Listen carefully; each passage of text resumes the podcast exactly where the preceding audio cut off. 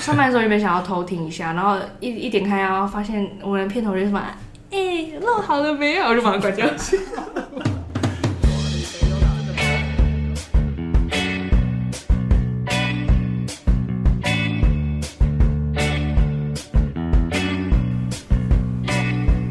欢迎收听上等肥肉，我是乐蒂，我是佛吉，我是陈六。今天呢，我跟另外两个伙伴就开了一个比较特别的主题，感觉有点难倒他们，其实也有点难倒我自己。就是我来询问他们说，有没有什么时刻会让你觉得哇，我曾经做了某一个决定是很正确的，或者是有没有哪一刻是觉得哦，有点后悔自己当初下了某个决定？那会有这个主题的发想，是有看到很多人有一些影片，就讲说什么哦，二我二十五岁。然后我做了最正确的二十五个决定，或是我学会了二十五件事，嗯、然后就觉得嗯，这个主题真的很广泛，而且其实你看每个人的影片，就会发现哦，好像大家讲的东西其实会有些雷同，就慢慢到了某一个年纪之后，大家领悟的事情好像会越来越相似，共识性，对，很神奇。当然你们回去可以去看一下类似的影片，这样可能大家就会讲到什么哦，要更关注自己的感受啊。为什么啊？那个放下他人的眼光啊，所以我就很好奇。现在我们都是处在没有都是，我们现在好像是三个不同的年纪。真的尴尬了，尴尬了。可是也都各差一年而已，还好。二三、二四、二五。呃，不是二六。他二六吗？二五啦。二五啊，快二六了。还没啦，现在才二四。现在不敢笑。如果我们现在有超过二十五岁的听众，然后现在发现我们在嘲笑，他觉得不爽，直接马上在我们那个 Apple Podcast 爱比心 Apple Podcast 马上留一星，不尊重年长者。这个节目没有无障碍空间。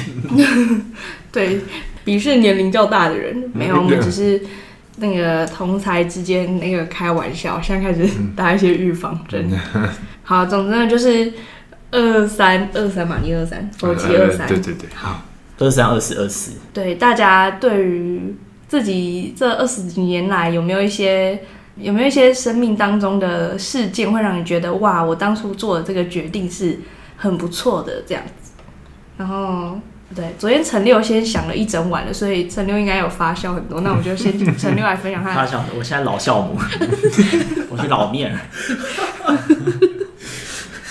先请陈六讲第一个，他认为。他最正确的决定是什么？我第一个写的是念哲学系，蛮荒谬的。哦，因为，因为那时候哲学系比较像是想填就填了，然后理解的蛮少，就是没有特别真的很想念哲学才念，只是有一个浅层的理解，然后觉得好像蛮有趣的。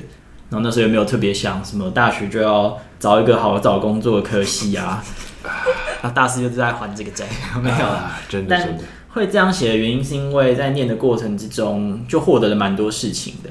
因为我觉得我在大学以前是一个被感性支配的人，就做什么决定都很感性啊，然后就想做就做啊。但是读完哲学系之后，就变成大概五十趴的感性，五十趴的理性。然后我觉得这件事还蛮好的，就是在我的不管是设计职涯上啊，或者是在当老师的时候，同时兼具感性跟理性这件事情，我觉得都还蛮有帮助的。就是我记得之前有个同事说，他觉得我可以很理性的去剖析一件事情，但又可以很感性的去同理他想讲的事情。就是我不会到一百趴的理性，然后我也不会到一百趴的感性。他觉得这是一个还蛮好的特质哦，所以我觉得算是一个蛮正确的决定吧，影响我我之后人生蛮多的。那种 binary 的感觉。那我想这边追问一下否极，呃呃，是就是呃，因为陈六是讲说念哲学系嘛，就是大学选系这部分。那如果是我们在往上念念一个所的话，会变成是一个就是人生很正确的决定吗？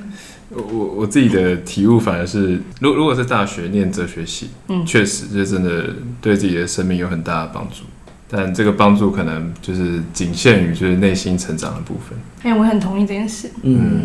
但除此之外的帮助有很多吗？硬要去凑关系的话，可能有，但你好像很难直接的说，我念了哲学系，对我未来的人生有某个明确的帮助，或者就业上有明确的帮助，很难讲。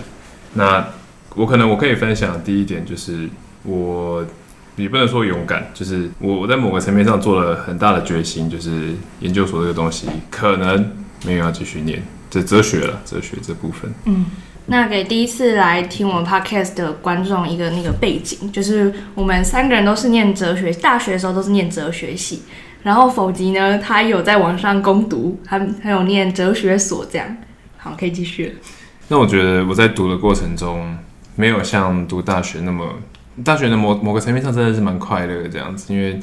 你你可以想要去搞懂某种概念，然后教授因为像是牧羊人一样，就带着你说，哦，这边好像是某个方向，你可以去往那边走走看。某个层面，我有点像是要继承这种这种快乐的感觉去读研究所，但是依照于这种感觉去读研究所，真的就是你的动机就不太正确。你想要读研究所，真的要确定，至少是这种很纯文科的东西，你真的要确定说。你很想要往学术发展，是真的很清澈定义下的学术，而不是任何跟学术相关的什么普及类的东西啊、哲普科普类的东西，真的都不太一样。你很确定你要往学术方向发展？我刚当初的东西可能真的是不太正确，所以现在就是要来还债这样子。因为原本像是读哲学系，会说对心灵有一些帮助，或是对大家的非职业上面有帮助，是因为你可能可以建构一套思想的模式。但是你到研究所之后，这个就好像不是建构思想模式，而是你要去更探掘某一些学术上面的文字是在怎么样排列，然后蹦出新的、蹦出新的语言。等于是你要变成创造思考模式的人吧？对啊，而且我觉得在往学术攻读的任何人，应该都会有很深刻的体悟，是你曾经很热爱某种东西。但是把这个热热爱某种东西放在不同的时空背景之下，你二十岁，你二十五岁，你三十岁，会得出的结论真的是完全截然不同。那我现在真的就是时空背景转换，一样可能真的喜欢某种东西，可是可能可能我会问接下来的条件是什么？喜欢然后呢？就这个然后是真的需要去做多追问。因为以前读哲学不用担心饿肚子，对吧？以前就是妈妈会寄生活费给你。十八岁的年轻人，然后对这东西很有兴趣，就去读啊。你即便走错路，你往回再折回来，你你的路径不会花多远。可是你真的读到研究所之后，跟那个绕回来的路已经越变越远。嗯，就真的在走山路那种那种法家湾的时候，哎，你需要去折回你原本的起始点的时候，已经越来越困难。我觉得大学对我就是一个蛮好的停损点，就是对哲学的喜欢刚好就停在那，觉得再多念可能就会变成一种负担。但还是得说，这四年的整个不管上什么课啊，它都拓展我蛮多思考的视角。所以当我在看到一件事情，比如说工作上或者是教学上，就会再多想更多层面很多，就不会这么冲动的下决定。我原本在想说，因为我大学的时候有听到有些人分享说，其实我们不该把大学当做是一个职业的培养所。就它是一个探寻你自己过探寻你自己的一个过程，他不一定是要培养某一个技能。但是当我真的入社会之后，就发现说，其实好像如果大学有教 有学到一些可以实质上在工作上应用的东西的话，可能就不会这么的嗯艰辛。用这个形容词吗？不能说错。但是我又想到，如果是因为我现在没办法体验嘛，就是我不知道其他人，比如说我可能有同学他是念会计系的，然后他出去就找一份跟会计相关的工作，他到底有多少趴是学校真正可以教的知识，然后可以应用在工作上面的？这我这我就不确定，因为我们现在看到真的太多太多太多，就是原本大学念什么，然后后来的主业就是不做这件事情。这样有点有点偏离太远了，就是这这就要讨论到说大学的那个教学制度设计跟职业到底有没有接轨，还有你怎么看待这两个之间的关系？我最近听到那个，反正因为我就在这个哲学的场域，然后听到很多就是现在的教授，一而且也是哲学相关的教授，每天在尤其是喝酒之后了，大家就会说啊，大学本来就不是职业训练场啊，那这样子你期待学生来大学里面是要做职业训练，这动机不太正确。可是这句话，我大一的时候听，就觉得哇，真的太有道理。对。可是现在听，好像，呃，也也没有错啦，因为毕竟你们就是在这个岗位上工作的人，你们当然可以坚持这样这套的信念。可是，对于真正多数人来说，好像不是那么有道理。我觉得比较像，嗯、呃，因为你接回刚刚乐蒂讲，就是我觉得大学选择念哲学。更多时候是我现在想要学这件事，因为以前有听过一个说法是，文史哲类型的知识，当你出了社会之后，你要再接受到这么完整的训练，其实是蛮难的。那我觉得，假设你大学选择了想要先学习这些文史哲的知识，那你之后需要在做工作上的努力就会更多。那我觉得反过来，假设你大学选了一个未来能够去在职涯上应用的技能，比如说职工，比如说嗯，比如说会计。那你在未来想要再回头学这些文职哲的东西，也会变得比较困难。所以我觉得感觉比较像是一个先来后到。对对对，就是早买早享受，机会成本不太一样。在不同的时空背景之下，你做任何选择，其实都有某种代价。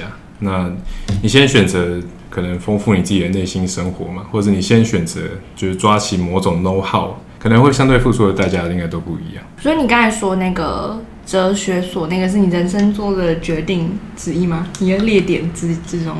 我觉得选择及时止损，就是不读反而不不会是最最确切，而是及时止损。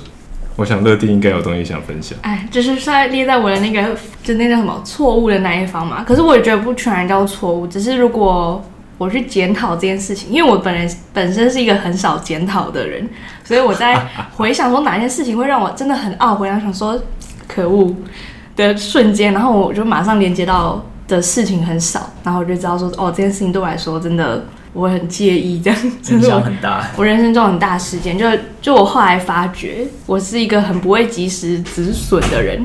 我会，我是一个会发很擅长发出邀请的人，或是跟别人有联系连接的人，但是我我不善于切断这个连接。嗯，对，我没办法。如果这个关系正在变糟糕，或者这个连接正在往我不想要的方向去的时候，我没办法果断的就直接说，就是我不要了之类。比如说我之前打工，所有的打工都是合约到期了，我才呃合约到期了，我就不做这份工作，我从来没有就是提前离职过。那当然也是因为可能前面工作都做得很不错，所以我可能第一次遇到真的环境不太好的工厂的职场的打工环境的时候，大家可以那个回头去听。我忘记哪一集了，就是大学生该打工嘛那一集，我有分享我大学时候打工经历。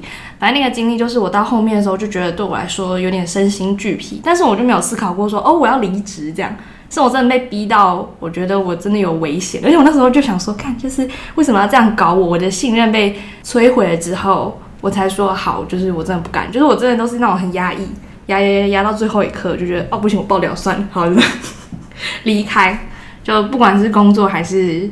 情感上面，我觉得我都是这样子的人，就是没办法做到及时止损，所以我后面要回想说，哦，有什么办，有什么情况是我想要再重新做决定的时候，就是这时候，就是当我发现说我快爆的时候，我应该在这之前，就是在那个那什么锅要锅已经在冒泡的那个之前，其实已经在沸腾的时候，我就可以把火关掉了，嗯、对，不用等到那个泡泡都溢出来了。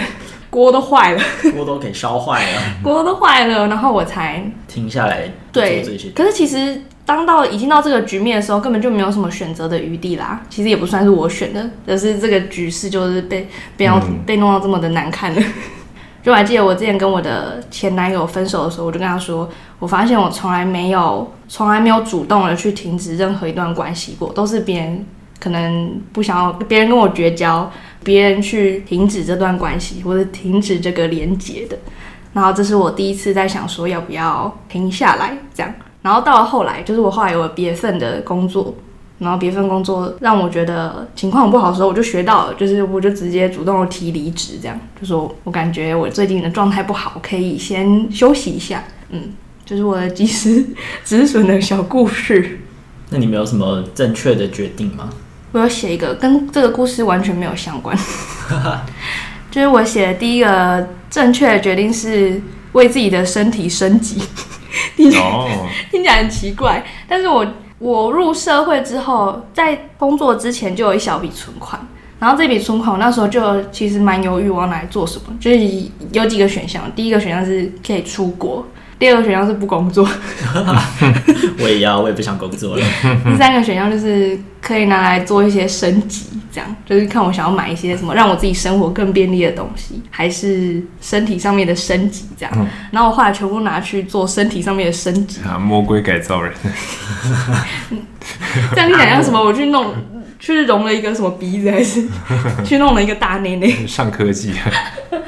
嗯，这个也有可能是未来会发生的事情。但我先做的事情是，我去做那个近视雷射手术。然后大家不是最常写的文章什么？哦，我真的是很后悔做近视雷射手术。什么因为我太晚做了，哦，就是这种老梗。对，但我觉得我就很认同，这笔钱就是早早花早享受。哦，我可以补充第二个，就是有关于升级自己的身体。就是我除了去做近视雷射手术以外，我就有去观察我的身体到底需要什么东西。然后我还有去买了健身课程，就我之前健身都是自己练，但我后来发现久了还是需要有人去帮我调整姿势，所以我就有买这个课程。然后健身课程也是一个觉得早买早享受的东西。哎，陈六上完课的时候有这个感悟，嗯，就是有些姿势你可能网络上查或者是练习的方法，可能其实不一定适配于你。然后他直接帮你调姿势之后，真的感受度差超级多。虽然是那个教练就会一直说，来再举一下，享受这个乳酸堆积的过程，很开心吧？我说没有，完全不开心，是完全不开心。超累的，我真的快死了。而且我的教练都会偷偷帮我调杠片，他就会原本可能是二十，对，然后就会趁我不注意，可能在喝水的时候调二十五这样。对，他说哦，你之前都对自己太好了，然后就往下插两个。我想说，这个 这个是我举得动的吗？所有的教练必备的技能就是偷偷插那个，偷偷的换钢片重量。对，而且因为你已经买课了，所以你也不好意思不把它举完。你觉得硬硬是把它举完，然后超累。我之前有一次做一个，就是要把类似把两脚这样子撑开，然后练那个两边屁股外侧肌肉的动作。然后我真的做，我真的是做到脚完全打不开哦。然后我教练就帮我推一边的脚，他帮我把一边的脚这样打开，说：“来，快点，再三下。”你负责另一半就好。对，他硬的 硬帮我扯开。我觉得都是哇，你真的是哇，我真的是明天要租轮椅的。这样子再搞下去，我真的是要租轮椅了。但我觉得健身课程还是一个，觉得对我来说，因为我后来就蛮重视自己体态这一部分，虽然就是还是没办法减脂。我自己第二点也是，就是那个有运动习惯是一件事情，就是啊，这年年纪开始有点逐渐增加，就是往三十岁逐渐靠近的时候，就会发现有体力基础，不论做任何事情，真的都很有帮助。但陈六两 InBody 的之后，教练就跟他说，他不可以跟我跑一样的课表。嗯，我觉得还是个人化差蛮多的，因为像我自己的那个肌肉量就比较少，然后原因可能是因为我的蛋白质摄蛋白质摄取完蛋，我要去买正音班，蛋白质摄取的不够多，或是我睡不好，那都有可能降肌肉。然后因为乐地练的方式比较像是单点的强化练，但是因为我的肌肉量就不大嘛，所以那样子练的呃也不能说没有用，只是可能效率就会比较低。然后他就建议我，可能可以现在的状态应该会是每一个部位都可以练个一组动作，嗯、就，就是局部，不是单点。对，先把全部的肌肉都先基础先长起来，然后再去练局部这样。嗯，乐地那个练法比较像是你的肌肉量本来就足够了才能练，感觉还是如果你想要真的认真健身，还是买教练课会差蛮多的。有道理，有道理。对，你可以去看，就是你的肌肉量适合怎么样的练法。嗯，会有等我回台北吧。哎、欸，那个啊，我们的黄同学他明天就要跟我们一起去进入健身房哦，真的假的？大家开始慢慢的进入健身健身的风潮。哎、欸，真的真的，近几年吧，近几年这个风气真的越来越高。哦，我后来有听到一个很特别的说法，就是他说为什么健身会越来越红？有其一的原因是因为那个人类图，大家大部分都是生产生产者，就是他有很多的生产是那个 disable 的生产。不是，是 producer 那个意哦，对，完了完了，我真的是要这一版，我听闻生产，呃，制造的那个生产，生产者，我的天哪，生产者就是，反正人类图有很多种，然后大部分人都是生产者，然后生产者大部分会产生让你产生能量的事情是透过劳动，就是动作这样，所以大家都很喜欢举东西的哦。消耗体力，嗯哼，会让你感到有能量。等我之后学完人类图之后，再帮大家解析。好的，好的。这是我明年想要当我的那个年度目标娱乐之一吗？哦，那我可以先，那我可以来补讲我的第二点，就是关于学习这一块，或是关于我想要摄取某一方面的知识这一块。我常常会把所有的东西都去想，说这件事、这件东西到底对我有没有意义？这样，然后这些意义对我来说，原本以前都只有一个衡量指标，就是会不会、可不可以让我赚钱？哦，就是、效益主义者。对，像之前可能是我想要玩一些手作的东西，嗯，然后玩一些手作的时候，我就开始想说，嗯，那这个我是不是可以开一个 IG 账号，然后开始卖呢？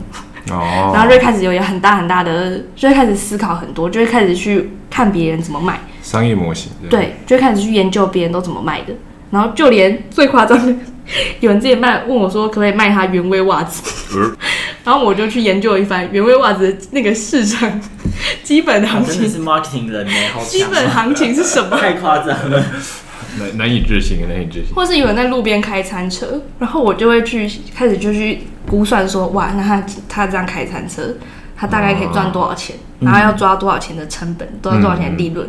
他他被开罚单，这个也要算到算成是一个对对对一个成本，这样我就开始估算。然后所有的事情，就是我到底要不要做一个决策，全部都是来自于他会不会让我赚钱。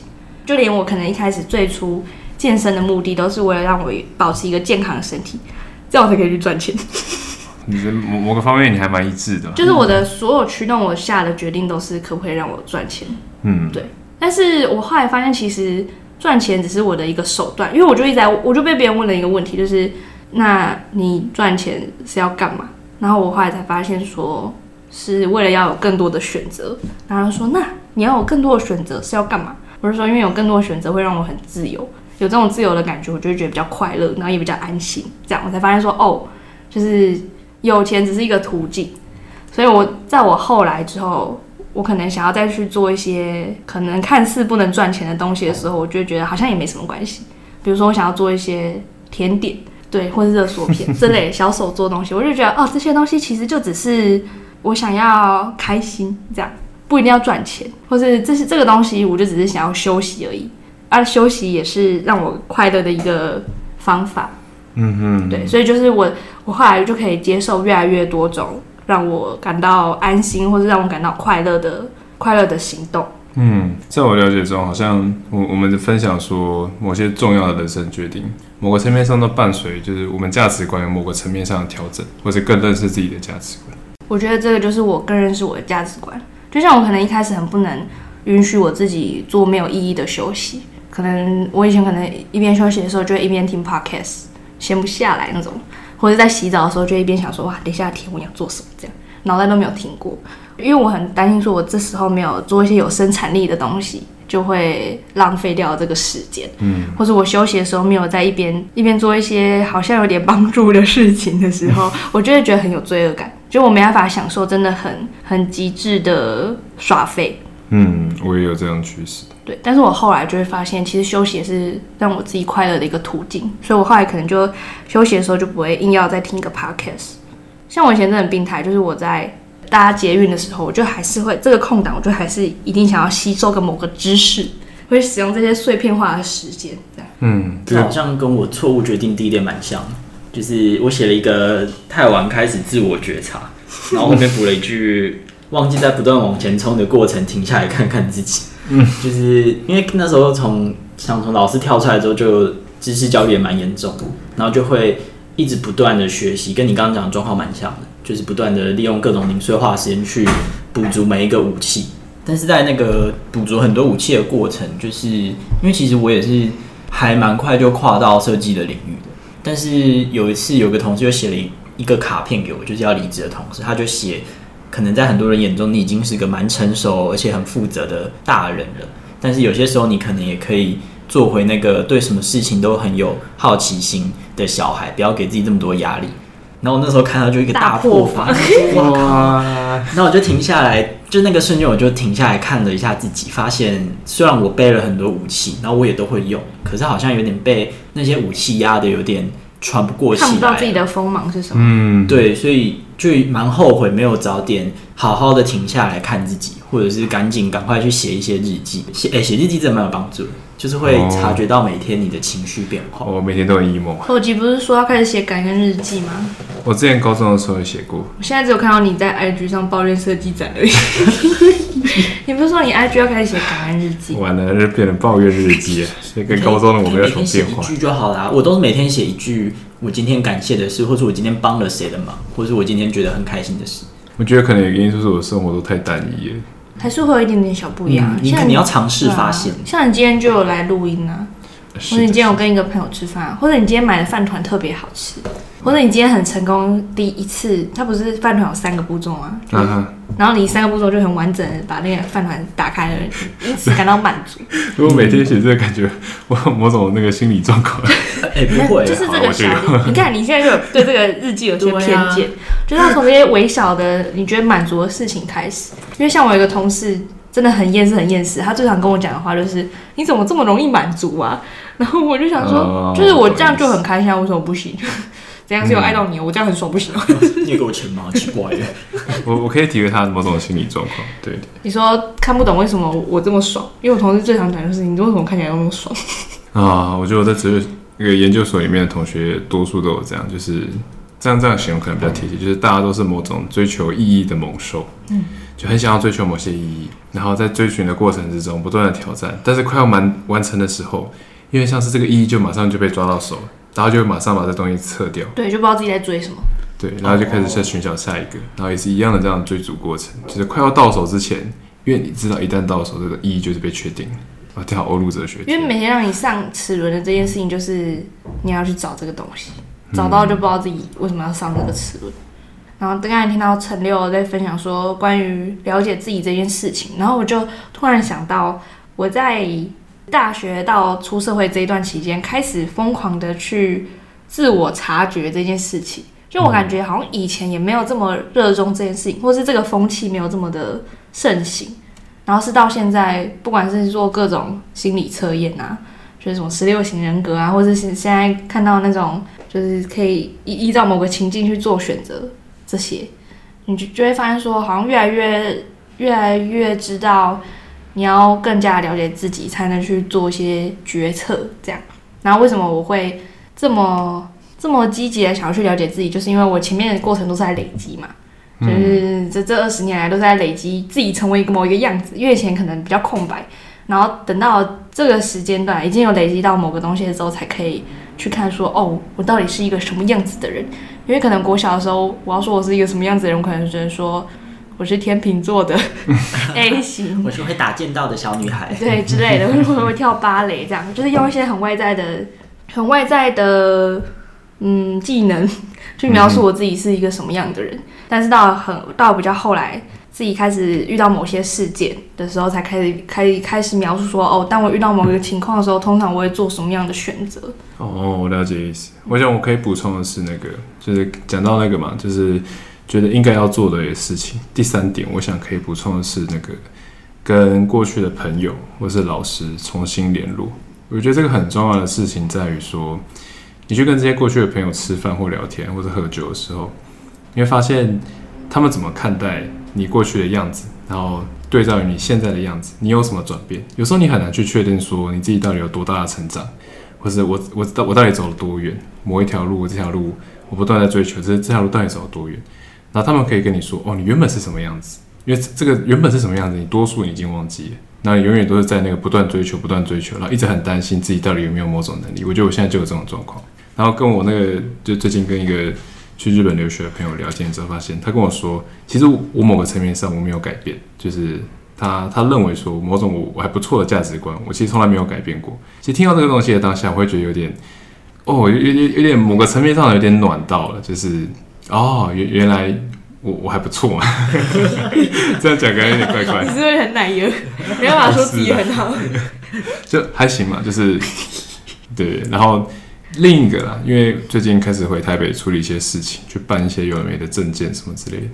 然后我跟我高中的导师重新见面，这样子，其实中间大概隔了四五年没有见过面。然后这是高中毕业之后第一次，就是单独去找他啊，前面也没有多人去找他，就是反正我是一个很孤僻的人这样。我去找他，然后跟他说哦，我要办什么证件，然后我可能需要老师帮什么忙之类。他就很好奇，然后跟我聊说，哎，我为什么要转变我的人生方向？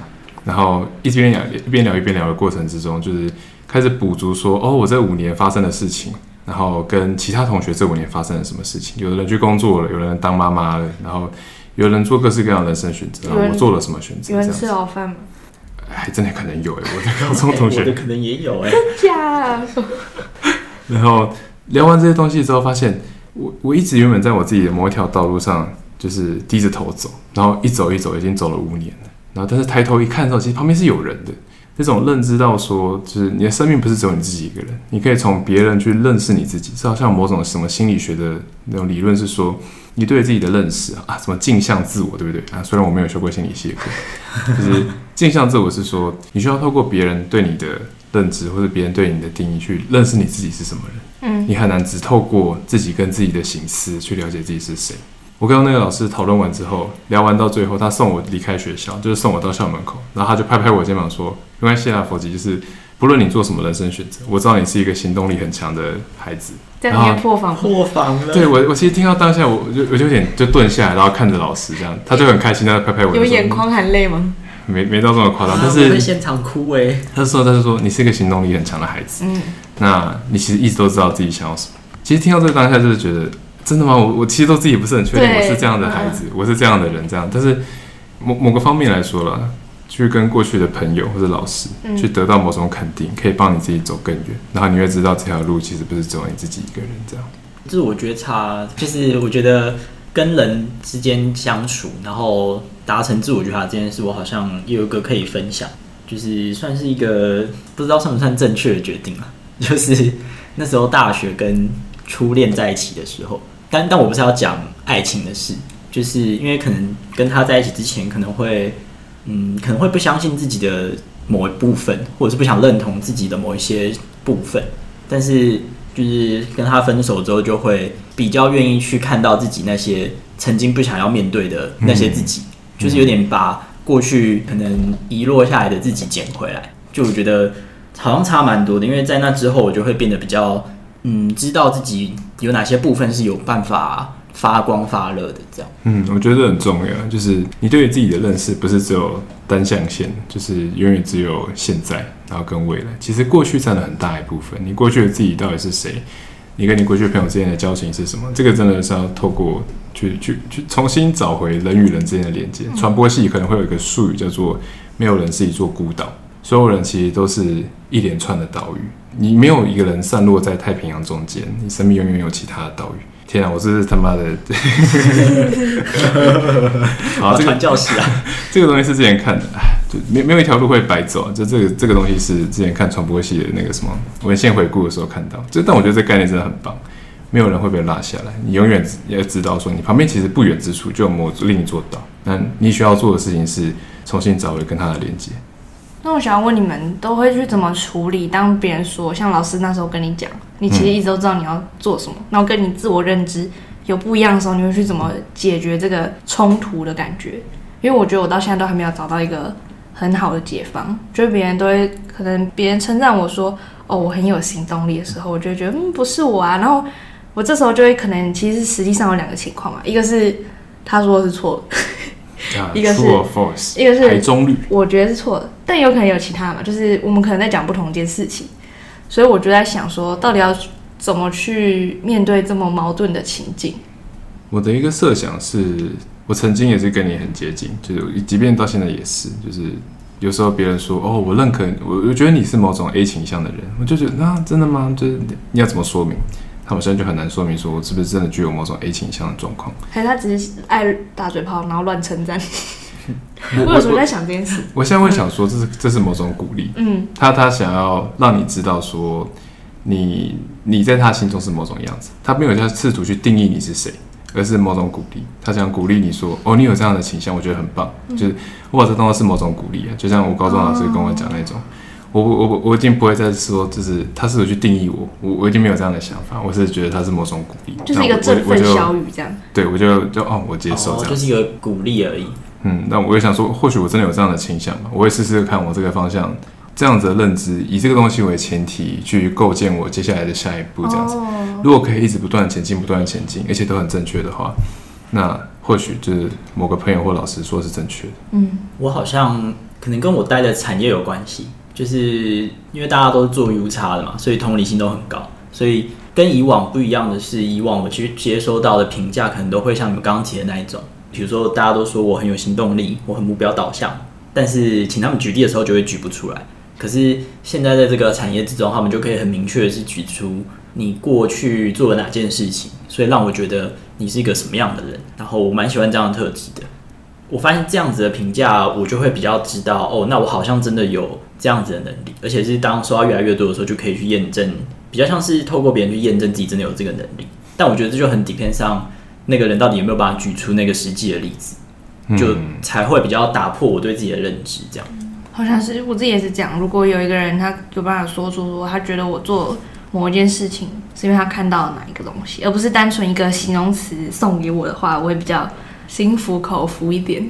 嗯，或许跟这个可能那位朋友或是那位老师在你生命中占有多大的重量，他说的某些话对你的影响也会有差异。对啊，像我的高中老师就说什么我是一个随遇而安的人，我就不知道他说出这句话的依据到底是什么。而且每今天天气不错，抒发一下。对，有可能就是或或者是他就是只是懒得平约，就从一个字典里面翻到某页，然后就说啊，这个好像可以适合乐蒂哦，就写下来，就是。第二篇启示刚好缺这四个字。对，随遇而安这样。好，这个送给乐蒂，送出去。我我会觉得我高中老师讲那些话是有重量的，或许某个层面是说，我当初高中在当初大学要选择读哲学的时候，我的老师一直很鼓励我。在就是可能我父母啊，然后其他的老师都觉得说啊，确确定吗？就是你分数不错哎，这真他妈的六间学校你只填三间，然后三间还只填哲学吗？那还跟我一样，嗯。然后大家就就觉得我的行为是不太不太正确，但我老师就觉得不错啊，就是我一直都觉得你有这个能力，嗯，就去试试看啊，我相信你会做出某些正确的选择，这样。然后他也不觉得说这个工这个领域未必找不到工作，他说。反正很多东西都跟很多东西连接起来，那个连接性永远都在，所以未来要找工作也不是多难的事情，而且我相信你有办法做到。我那时候高中就是某个层面上也是因为他的这些鼓励，所以很勇敢的去选了某些选择，所以可能过了五年之后，然后再听到某些话，他在心里面的位置跟重量是有很大的差异。老师太太感动了，需要多一点这种老师的存在。真的真的，应该早点去找他。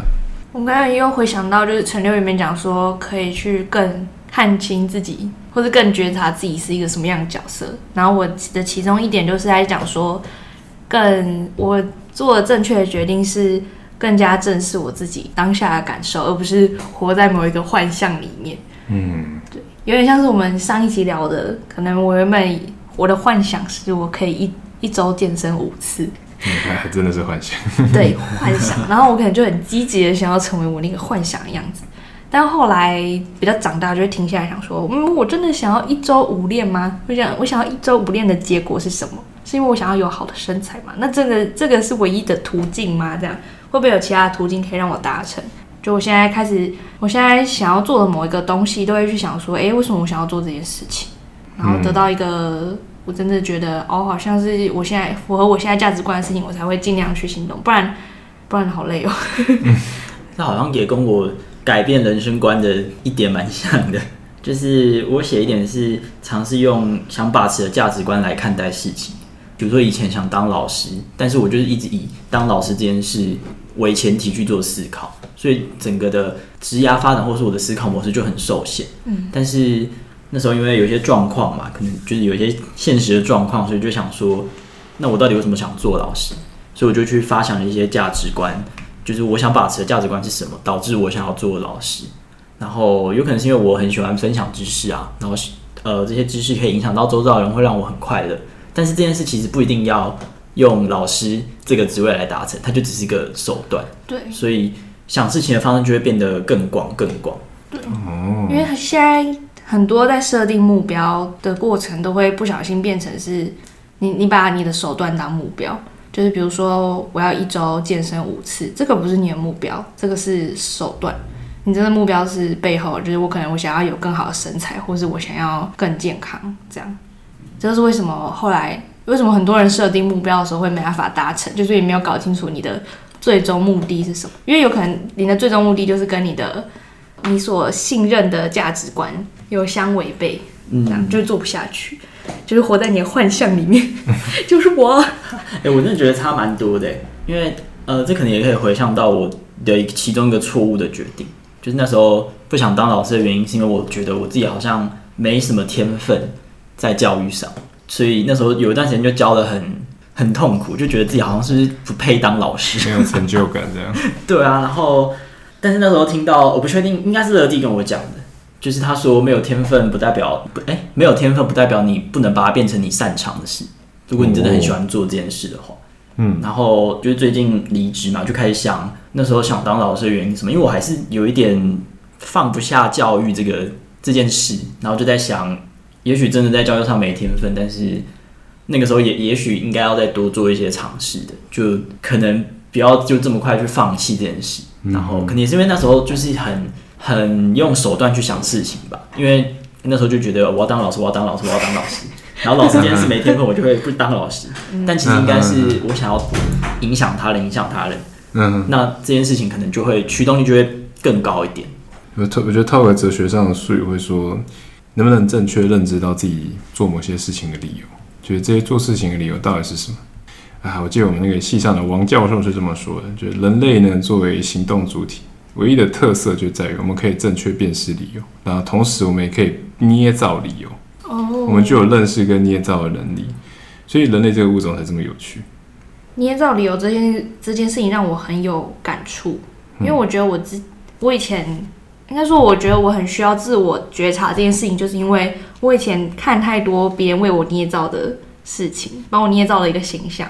然后我是透过这些形容词跟这些形象去做判断，比如说大家会觉得我是一个很会吃的，好像这个例子不好，这应该不是捏造的理由吧。我想这应该是你的真实理由。啊、哦，我想一下，有什么事情是？哦，好，举例，可能有些人到有些人觉得我的英文很好，就因为我。之前国中、高中的时候带过的都是语文资优班，或是我我可能以前在很早的岁岁数就考过什么全民检中级什么之类的，他们就觉得哦，我这个我很有英文天赋这样，但是我可能后面就是持续没有进修这样啊，不行，这样会被我以前英文家英文 家教的学生听到，他说哇。我竟然是一个说自己英文不好，然后还接他家教，真的是没有什么教学那个 教学素养啊，随便就是以这个举例好了。然后我就一直觉得说，哦，对，我应该是英文很在行，很在行，我可以去尝试看看。就是我可能以前想要做某些尝试，都是可能被别人触发说，哦，我觉得我建议你，好像我我觉得你可以去试试看。但其实你可能后来发现说，哎，好像没有。英文好像也没有很好，这样，所以说后来才发现，可能要去辨识一下这个理由到底是真的是你自己想的，还是是别人帮你捏出来的。嗯嗯嗯，我觉得这很重要。总觉得有时候就算是别人捏出来的，也有可能真的变成你的理由吧。就比如说，嗯、你说假装久了就变真的嘛？对，也许你真的，其实哲学念哲学也蛮像这件事，就是原本没有想那么多，然后慢慢就变成我的真的理由这样。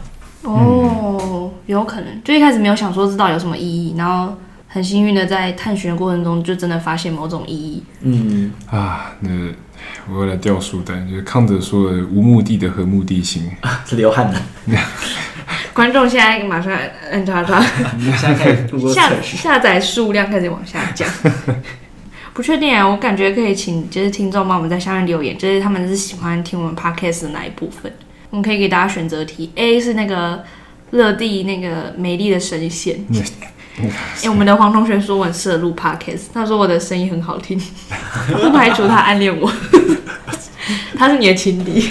没有没有没有没有发生这种事情。哎呀，他现在他这个佛吉现在在欲擒故纵，七情七动。对，哎，然后 B 呢是喜欢那个佛吉补充哲学知识。C 是喜欢那个陈六的剪辑，因为我们最我们近几期的节目全部都是陈六剪辑，我们在那边帮陈六做一个空气鼓掌。对，大家可以帮我们留言是哪一个哦。我们的片头曲也是陈六做的哦，by the way，大家可能不知道，但是已经有人留言过，就是他说什么第二季的片头曲很好听。可是那个其实免费资源剪剪剪剪，可能刚好挑到一个很适合的。然后还有一个那个有一个人说什么佛吉很可爱，这个我们就不要特别讲，因为那是佛吉自己留言的。对，我们至今已经证实了这件事，这不是我，这不是我。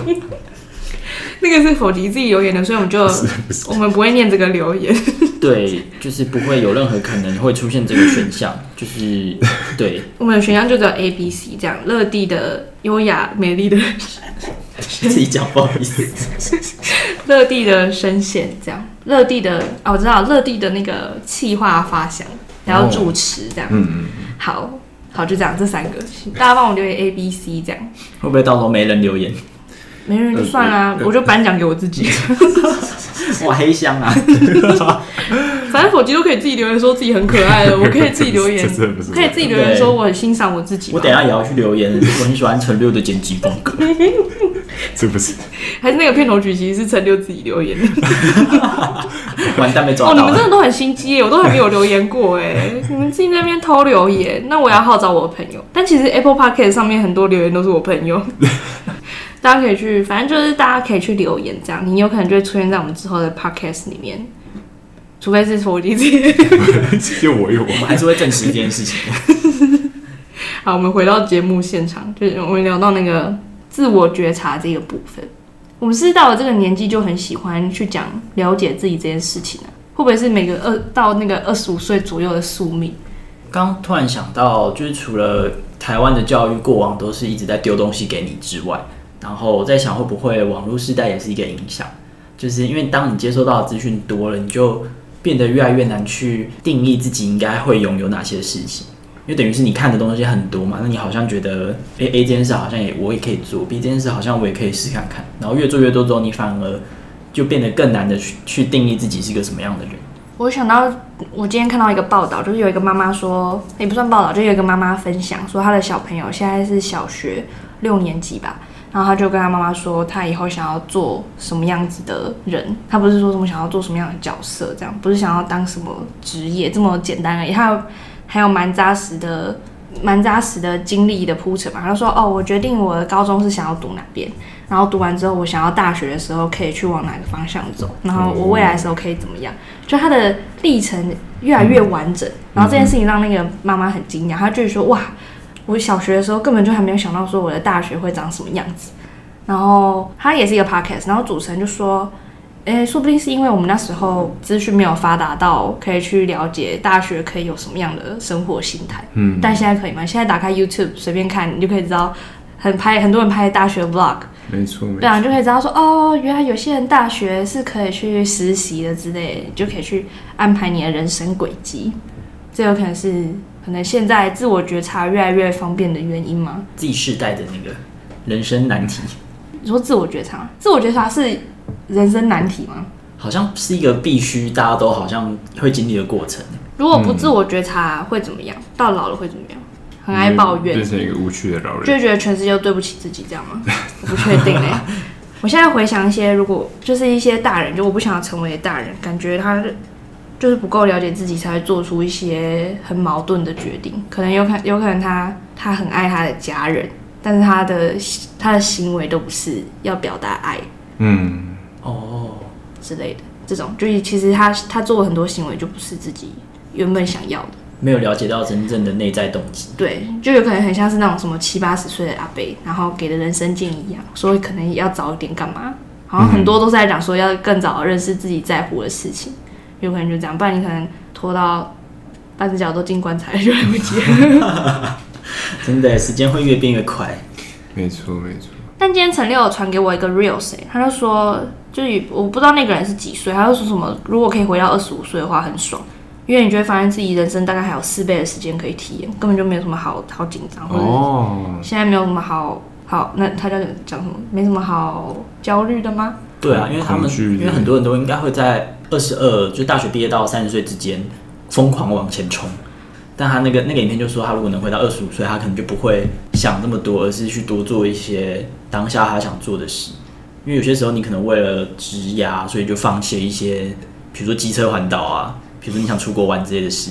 但有些时候，你当你想做这些事的时候，你可能已经做不了了，或是你你就已经没有那个二十我二十五岁有环过岛这个经历。啊、哦，真的，最近的那个 Instagram 的 Reels 都越越来越贴切，越来越私人。有时候有很多，像你们刚才讲，就是一些老人、年轻人去采访老人家，可以给人生提供某些哪些建议？我觉得提供的建议其实都很就很小，哎，其实真的都是一些很小很小的碎片，就是什么哦，珍惜跟家人相处的时间。如果是一个二十岁的人讲，跟一个八十岁的人讲，哇，那个张力不一样。对，那个那那句。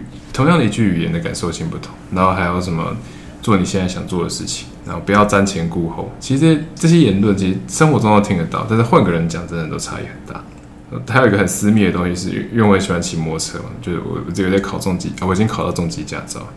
我最近刚好就是今天大概下午的时候，我看到一个 reels，是一个年纪很大的老人家，他坐着轮椅，然后他已经有很明显的帕金森氏症状况，就手会不停的颤抖。然后好像是他的孙子吧，就是牵了一台重机到他旁边，然后就请那个他阿公去转那个重机的那个油门这样子。然后那个老人家在一边转的过程中，感觉那个眼睛已经落泪。真的开始泛光，然后哇，这个感觉他回到年轻的时候，就是随那个引擎的声浪这样子。或许这种越来越多、越来越常出现这种 reels，可能某个层面上就是反映了，其实我们这个时代有某种很深层的焦虑。那我们这种我们这种焦虑可能源自于说，我们不是很确定未来到底要做什么啊，但是又很担心遗失现在的某些珍贵的价值，就就是促成这些影片的出现。但我想这些影片的出现，可能或许又可以帮助我们回到。就是自己真正想要追求的某些价值上。我觉得是因为我们现在太容易看到别人成功的样子了，但是那些东西都也是有可能是去脉络的时候，他他没有讲说他的背景是可能经过什么十来次的失败啊之类的，就有可能我看我可能原本知道说哦那个 Spotify 创办人很年轻，但是我可能不知道他原本有可能是这样，他可能被拒绝很多次啊，或者很很常听到嘛，什么创办人他。什么大学的时候没有读完这种故事，嗯、就可能这些故事如果没有仔细去挖掘的话，你就会不知道，你只会看到说，就是看到一个标语，就是说哦，呃，什么最年轻的什么 CEO 这种，你就会把这个东西自己发想很多，说哇天哪，就是人家已经二十七岁就当 CEO 了，我在我我在干嘛？二十七岁还在 Seven 抢那个六十五折的饭团，真是啊，乞丐超人，我洗沐沐浴乳都还要加水才能用。对啊，因为这个关系，所以才让人觉得很焦虑，或是会一时之间没办法，会忘记自己的目标是什么，然后就开始说：“哦，天哪，就是人家怎么已经这样，然后我怎么这样的感觉，所以才会很焦虑，然后需要再借由这些影片 告诉我们说，对。而且最近很多工作坊，就是因为之前听同事说，他就去参加什么自我觉察的工作坊，该学的还是要学呀。我记得我刚才还想要讲一点，但我忘记是什么。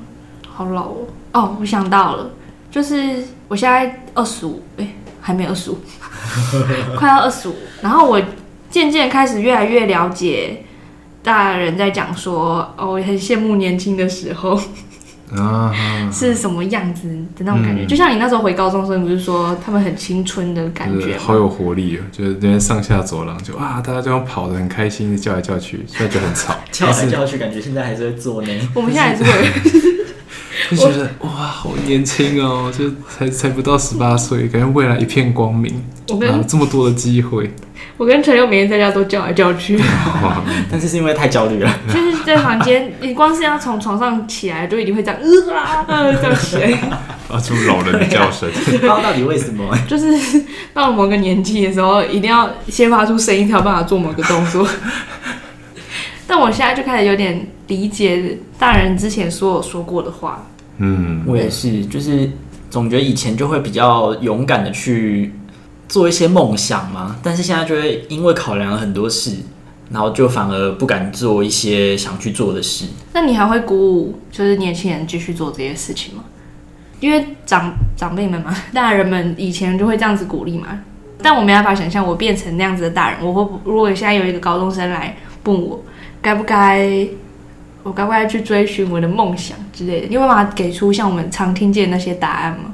我可能因为其实之前应该会有学生问过我类似的问题，然后我就说我自己眼里的成功比较像是，当我今天看到这个人的时候，然后他在做这件事，我可以很明确的感受到他是在发光的哦，所以我就可以知道哦，这件事真的是他人生想要做的事。嗯，那我觉得最好的例子就是在嘉义市的一个咖啡厅老板。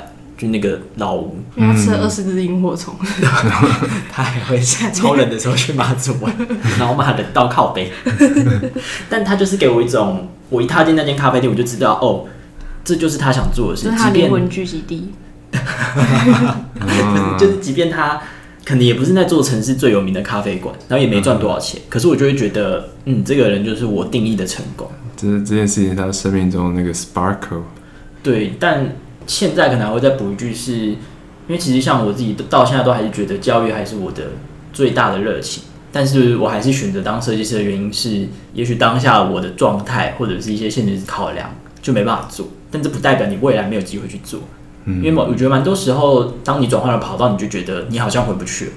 但我可能就会在鼓励他说，也许你现在的状况，也许没办法支撑你这个梦想，但你可以透过每一天微小的选择、微小的行动，去慢慢支撑这个梦想。即使你现在做的本业并不是这个工作，嗯，那否即便老 baby 的时候，你会有办法再给出像我们这样听见的答案吗？我想我可能给的建议就是，想要做什么吗？做，不要再想理由，就做。那你觉得这件事情做不下去的时候，你想要做其他事情就做，不要不要有太多的理由去思考，然后不要想说做不到或做得到怎么样，就是去做。那你原本你原本想说你列后悔的那个东西是什么？后悔嘛？生命中好多后悔的 太多了讲不完。因为像我原本后悔是及时止损这件东西嘛，但是我就在回想说，如果变成大人的话，我感觉我我不确定我办法跟他讲说，哎，要懂得及时止损这样，因为。其他人就我有听过这类似的概念，但别的大人讲过了，但是我自己实际上没有 没有做到，就是好像要要真的走过这一招之后，才会有自己的一个总结跟一个领悟，所以我不知道我说的说不出来。哦，也许是我们现在都还没到那个有办法传递这些事情的年纪，因为我们自己都还没搞懂。确确实是，就是都还在路上，都还在路上。我们在我们四十岁的时候再回来。我我那个年纪要越拉越长，那时候不知道录到第几集了。我们到现在都还不敢去听我们那个二零二零什么回顾之类的。真的，那时候担心的是根本一个屁毛都没发生。我上班的时候原本 上班的时候原本想要偷听一下，然后一一点开，然后发现我们的片头就是什么，哎、欸，录好了没有？我就把它关掉去。哇，你该要是真的爆红了，感觉要把一些集数删掉，哎，不敢放给大家听。我想一下要把什么集数删掉，好像没查，原本想说什么要把一些。可能跟前男友一些情情爱爱的那个片段删掉，但好像也没查，就是那什么，这是什么爱过的证据，这就是生生命的轨迹，对，爱过的证据这样子。那今天，哎、欸，我我们应该都聊完了吧？大家有很想要补充的部分吗？没有哎、欸，就是大家可以好好的过生活，做自己开心的事就好了，不用逼着自己做不想做的事。犹豫的时候就是做。就是不要再想说可能的那个发生，可能发生 A，可能发生 B，可能发生 C，就就去做，不要再想一大堆理由。嗯、今天要不要去健身？一想到就是要，不要想说啊，可是我昨天才练过哎，可是我今天腿很酸呢。陈六啊，陈六，每天都在唧唧歪歪。哪有？我现在一周也会三六，好不好？因为体脂太高了。量了 InBody，我现在被我现在被体脂绑架了。对，你可以量量看。我之前有一阵想说要把那个 InBody 设成我的桌布，然后后来发现这实在是太赤裸，不敢设。对，就被发被大家发现我是一我是一桶油，我是泡芙阿姨 之类的，反正我就不敢设。好，那今天就这样喽。好的。好，那大家晚安喽。好，拜拜。晚安，拜拜。